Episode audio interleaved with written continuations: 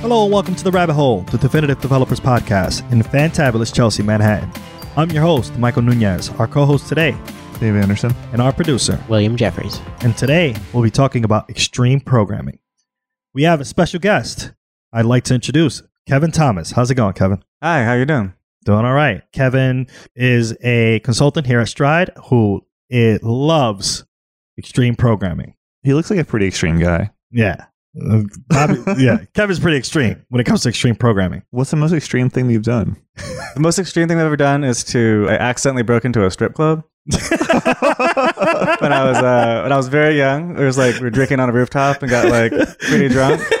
And uh, one of my friends said he'd never been to a strip club, and so we like suddenly had a mission. And we hiked we hiked like a mile away to find a place. This doesn't sound accidental. This No, sounds no. very on When purpose. we, when we got there, when we got there, it was, it was only like 1 a.m. or something, but it was closed. I guess because it was like Fourth of July weekend. So one of my one of my buddies like grabbed the doors of the place and was like kind of jokingly going to be like no, like really upset, and I just came open. Like the deadbolt was sticking out like six inches. oh man. So we like wandered into this dark room, kind of confused, and like uh, my friend who never been to strip club was like fondling the stripper poles because he was just like, just a weird moment. Pretending. and my, my tiniest friend like jumped over the counter, grabbed the first bottle of liquor he could find, and like ran for it. And we were like, "Oh yeah, we just committed a bunch of crimes. Oh, We what? gotta- we gotta get out of here." so we all ran for it. let me let me make this I- breaking and entering a little more extreme by adding some robbery. petty theft, petty theft. All right. It's not robbery. Fair enough. It's not robbery unless you're threatening somebody. I was for sure that you were just gonna say programming, like extreme programming. Like, but you know, that's this is pretty. This is more extreme. I, I, I lead a real life. so extreme programming is not breaking and entering into your client and programming profuse. I mean, uh, extreme. I Let's wanted not- to say it's called extreme programming, but it's not. It's not really that extreme. Like I think it's called that. It's kind of a, a marketing tool, but it's good because like it actually takes a lot of buy-in to work. And once you call it extreme, people know that like they really have to commit to it. So that's why it's called extreme programming, in my opinion. Awesome. Yeah, It's- I mean, like that. You want the commitment of everyone, every player who's going to buy into this thing. So you Yeah, you load it with an extreme word like extreme, or like and, and we're, we're all in this together, exactly like when you break into a strip club. it, it it does sound like more exciting than just regular programming too. Like if you're if you're gonna sell it to someone, it's like, oh, well, you you just program. Like, well, I I, I do it extremely. It's good good for that sense of one-upmanship that that can often happen in when you're uh, having a conversation with their programmers. But I think I think XP comes like naturally out of the Agile Manifesto. Like there's also Agile principles that like go into more detail. Um, but the the XP values are, are very compatible with the Agile values. Like the most important thing first is to like see is communication. That's the first value. Is to like see to see software development as like inherently a communication problem. Because like we always Okay. work on pretty big teams, like with ambitious goals. And the the choke point is always like how well you can communicate, how well does your code communicate, can it be maintained, how well can you hand it off to the next person? Like it's always a communication limited. Yeah, and I think like that goes back to like agile practices where it's like people over process where you want to talk to individuals rather than like chuck work over some Jira board and stuff like that. Like I just feel like when communication is healthy, like things can get done a lot quicker. Do you have any other values you wanted to dive into? Uh, the next one is simplicity. That's also like people with process, like keeping it simple. I think it's just keeping things like extensible. Like if, if you build the minimal thing, the simplest thing, that's the thing that can go in the most directions afterwards. hmm I like think about being extensible because if you predict what's going to happen and like start down a certain paths, then you're actually making it less extensible because it's not simple enough.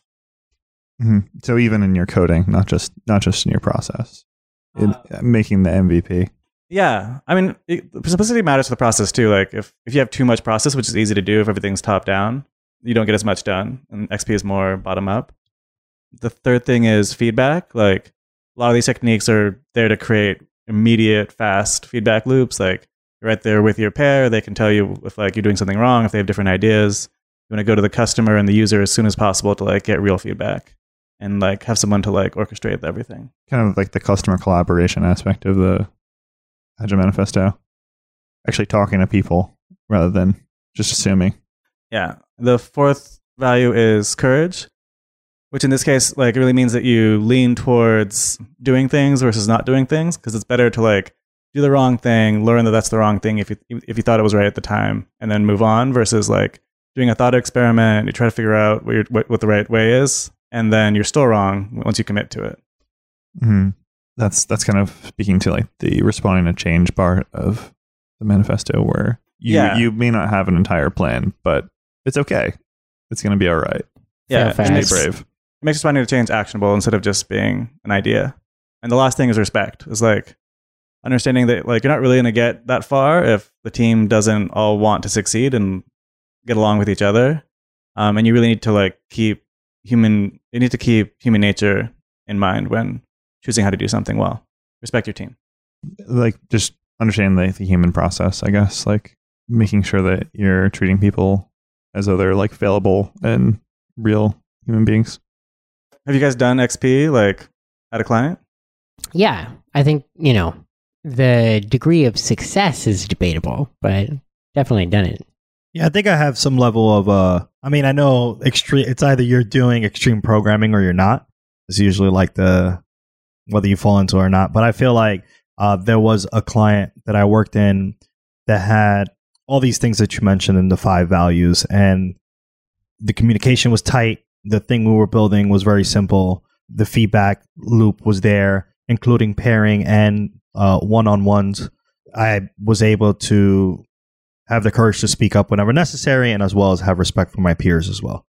I think all of that, all of those elements were there in this team and it's great. Yeah, I guess like that that core element of the spirit of XP seems easier to capture than like the larger idea of it because I know there's a lot of practices that are associated with XP as well, and sometimes it seems like okay, well, we're doing TDD some of the time, but not all the time, and you know if we're not doing it all the time, then we're not really doing it. Yeah, I mean, if you list out the values, like no one's gonna say no to that. But X, XP is more prescriptive than the other agile frameworks, and you get down to the practices, people do just immediately bristle. It is really hard. I mean, you can see it like we work at an agile consultancy, but like very few of our clients do like do XP. Like they do, they mostly do some version of like uh, they do a lot of like planning and process and Scrum. That's like not it's not as courageous as XP. Yeah, I think if you really commit to XP, it is the best way to do things. Like I, I really do believe in it. So XP is hard because you don't always know where you're going. Like you don't have an upfront design. Can you think of a time that big upfront design blew up in your face?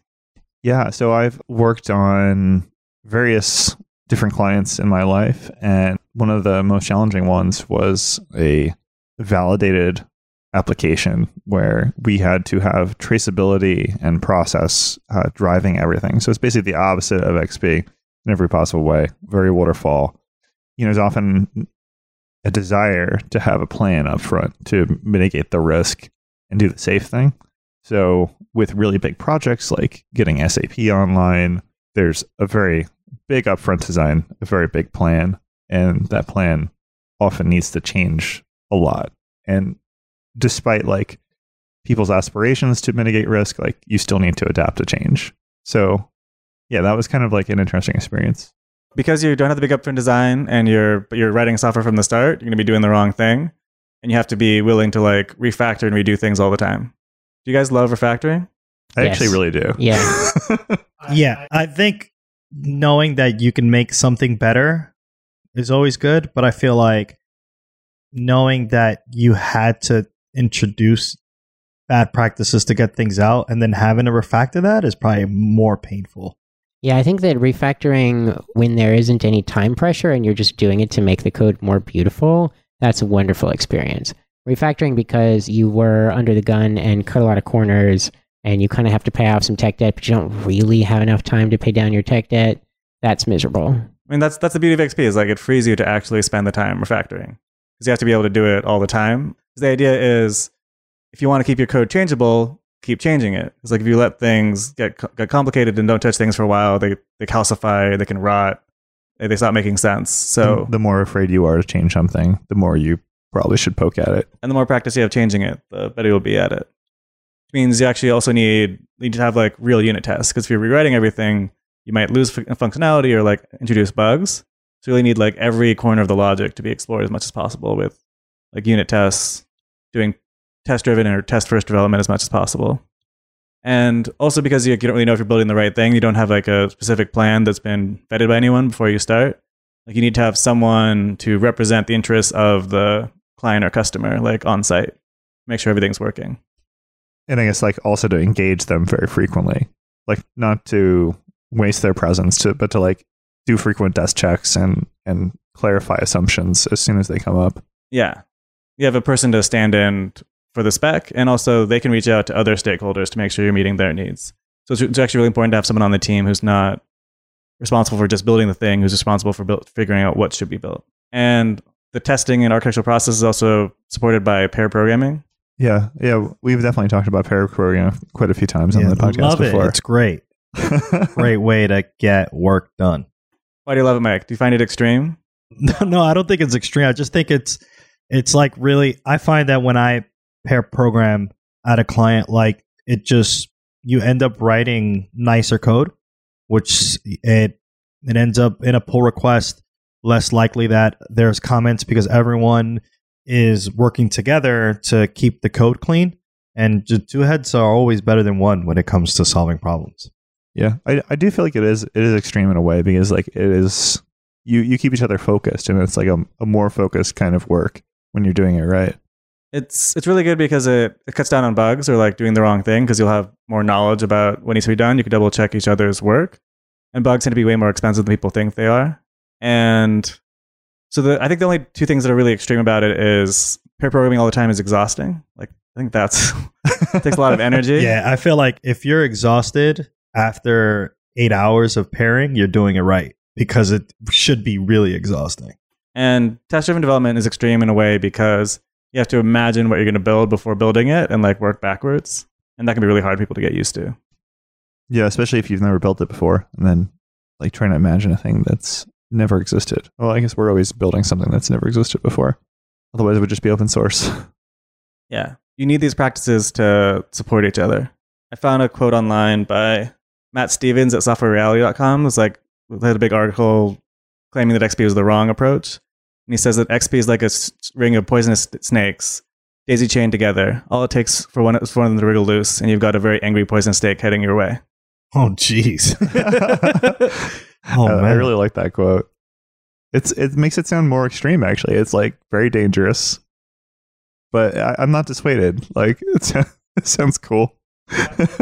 But I do think, like, going with that quote, if you spend less effort or energy in any of the things that we discussed before, then chances are it's just going to break apart, right? Like, you aren't test driving things. You aren't test driving. You aren't, you're not test driving any of your features.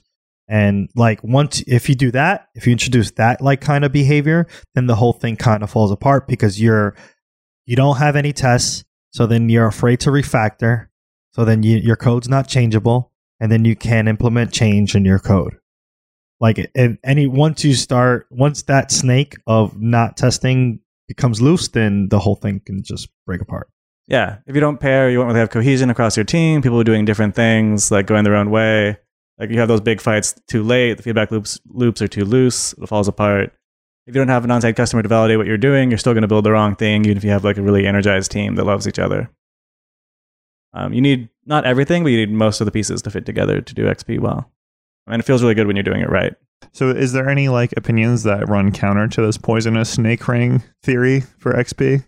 Okay, so I think people are scared of XP practice because it's it's hard. It's like doing it the right way, which is doing it the hard way. But the real reasons to do it, I think, are that XP builds trust. Like you really trust your team, like you get more out of them. It builds morale. Like you treat them like adults. If you really do the right thing from the start, your life is way easier because like people are always complaining that oh we did this like terrible thing in the past and like we weren't sure about it at the time and like we we, we decided never to fix it. We just pay that you you pay that cost on the long term. So if you pay if you pay the cost of bad decisions once by fixing it, then doing the right thing the start is like the way to actually keep things cheap and simple and changeable. And you really have to like work with human nature. Like you have to work with your team, understand how people react to things, and not just like not just like belittle them for like acting the way the way that humans do and having the imperfections that humans do. So Right. X- XP like is- try to work like process around how humans actually behave to stop them from doing things. yeah, you can't force them with process to not be who they are. it's actually better to trust them and give them some freedom, which is definitely different from Scrum that we do at most of our clients. And for the most part, they are separate. Like Scrum doesn't prescribe as many practices as XP, and you can do a lot of those XP practices. But the things that are different are how you trust your team to get work done. With Scrum, you have to promise everything ahead of time. You have lots of little deadlines, but then deadlines will sometimes make you do the wrong thing. You're going to make compromises, Right. or just not have time to refactor if there's no if there's not enough slack time. Right. Like if you know, like if you, the fact that you're estimating, oh, we plan to make X amount of points because that's our average velocity, definitely changes the idea that you will continue, that you will refactor because you already have an average velocity that you want to hit every week. So because of that, you're kind of straying away from XP practices that allows you to refactor at, allows you to refactor throughout the course of the application because you want to make it extensible and better without time limits. So in XP, you'll probably look like the last two or three weeks of work that you've done and like, get an average of like how fast you think you're going. So you can still retrospect, you can still like try to improve your process, uh, but you don't have to feel bad that like you made a particular promise to do a thing and didn't live up to it. And XP is more compatible with Kanban compared to Scrum, but has a different focus. Um, like you still really want to prevent defects with good practice with XP, just like Kanban, but Kanban is like kind of just that chunk of like it's important to stop the presses, figure out where the choke points are. And XP is just like a more it's a more holistic experience. Like it's the only agile framework that really tries to do all of agile and all of the principles and do it all at once together. Comprehensive. How would you handle like producing an MVP with with XP without a deadline or without you know any promise to deliver at a certain time? I mean, you, you can still know how much time you have you have, and like look, you can still make a like a burn up that mm-hmm. shows like how far you'll think you'll go in a certain amount of time. But the way around that is really to figure out what your most important features are and just do those 1st Mhm. and do do the dependencies of those also first. So you still have to make some sense of your timeline, but like you're not going to do better than delivering the most important features as efficiently as possible, right. even if you did make that plan. So the main way to do it is to discover what scope can be shed or what, what is like a nice to have versus a, a must have. Yeah, like you're- you're gonna probably shed all the things that are low import, like low importance, and some of the things that are medium importance, and hopefully you can do all the things that are high importance. But if you do a more traditional approach, some of those high importance must have things end up towards the end of the schedule because you're because you're scared of them. And XP tries to solve that problem by using that strategy of like high risk, high importance things are first, so you can have clarity about like so you, you can increase the clarity of how well you how well you're progressing by keeping lower risk, smaller tasks later. What are your favorite XP practices? Pair programming. I think test driven development is a discipline that I've learned to appreciate and will enact whenever I can. I, I really like sitting together in the same space. Like I kind of don't like Slack and I like email even less. So if I can just like holler at somebody, then I'm I'm pretty happy. That's, that's my favorite one. The like efficient communication. Yeah. Because if you're, if you're pairing, you're communi- communicating all the time. It's like, it's more obvious to someone else whether they should interrupt you or not, based on like whether you're in the zone because you're with somebody else. hmm And the other thing I really enjoy about it is like emergent design and emergent architecture. It can be it's hard to do if someone's like telling you what to do or giving you implementation details when they give you tasks. Yeah, that's true. Like uh, kind of stressing that it's not frozen in time. Like this is not the final pattern that it will be, but this is a pattern that works right now and we're we're happy with it. One thing I do wish I saw more often is the customer involvement. I think like being there with the customer to tell you like the plus and minuses of like the new features that are coming out or that are currently released is like always cool to have. But I know not every place has or like spends time on that. It's Yeah. just really dope to have that. I feel like it's super rare. Yeah. Yeah, that, that's the courage piece of XP. That like people get scared of like showing it to somebody, so they want to wait until it's ready. But really, you would like make better decisions if you just did that first. You'd be told it wasn't ready, but you'd also be told what direction to go. It's also hard to get customers on site. Like that can be a logistical challenge depending on what kind of customer you have. Yeah. And I guess if if you're more distributed and you you can't get an immediate response from your stakeholder, then you're forced to make assumptions. And I can't speak for most people, but I often find that assumptions are things that will lead me astray, and I'll have to rework when I finally do get feedback from the people. And not all customers agree anyway. So I mean, if you just have the one customer, you're going to get a very biased perspective. right. If you if you make an assumption, then you you have to end up selling that assumption to the customer. It's like, well, this is why it's really good. Like this is why we shouldn't change it, please. Yeah, it takes a lot of buy-in. It's not for everyone. You also have to like hire and fire for people who have the skills, like programmers who actually want to pair all the time. People who can write the tests first. Can you guys imagine scenarios where XP is a bad idea? Maybe if you're sending a rocket into space. I always think about that. Like you gotta Yeah. you gotta do it right once, If- or like a satellite or something. the stakes right? of failure are really high. Like if you're, so for some like if you're doing like medical applications or things, like you might want a more careful approach. If you're doing if you're building an operating system, things have to be really correct and carefully designed. XP is probably not the right approach, and it can be hard on. It can be harder harder on teams with people with very different skill sets. It's a way to teach very quickly, but that can also be exhausting. And like if some of your team members don't feel empowered to speak, and if they're like, especially for minorities or women, that can be a challenge. XP might be harder for them. And I've heard people say that like you shouldn't pair do XP if like if it's just really really easy. But I don't actually agree with that because bugs are so expensive and it's easier to make bugs when like you're doing something that's kind of tedious. Um, I think the opposite might be true. Sometimes you need like laser focus on something. It might be better to have one person focus on the problem if it's like really really challenging and novel. I think that if nobody has any idea how to solve the problem and you're just going to be reading documentation, you need to split up for that. You don't want to fight over the scroll bar. Yeah, Yeah, yeah. Like then you're just finding context switching all over the place and uh yeah, thrashing on what the the thing is that you're looking at. Yeah. But once you have a general sense, coming together and experimenting makes sense.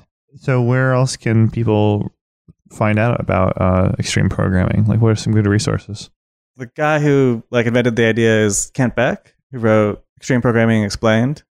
It's like it's pretty concise and covers things really well. Um, I also really like the Art of Agile, um, that explains like why it's useful to a team and like h- like tells the story of how the transformation happens.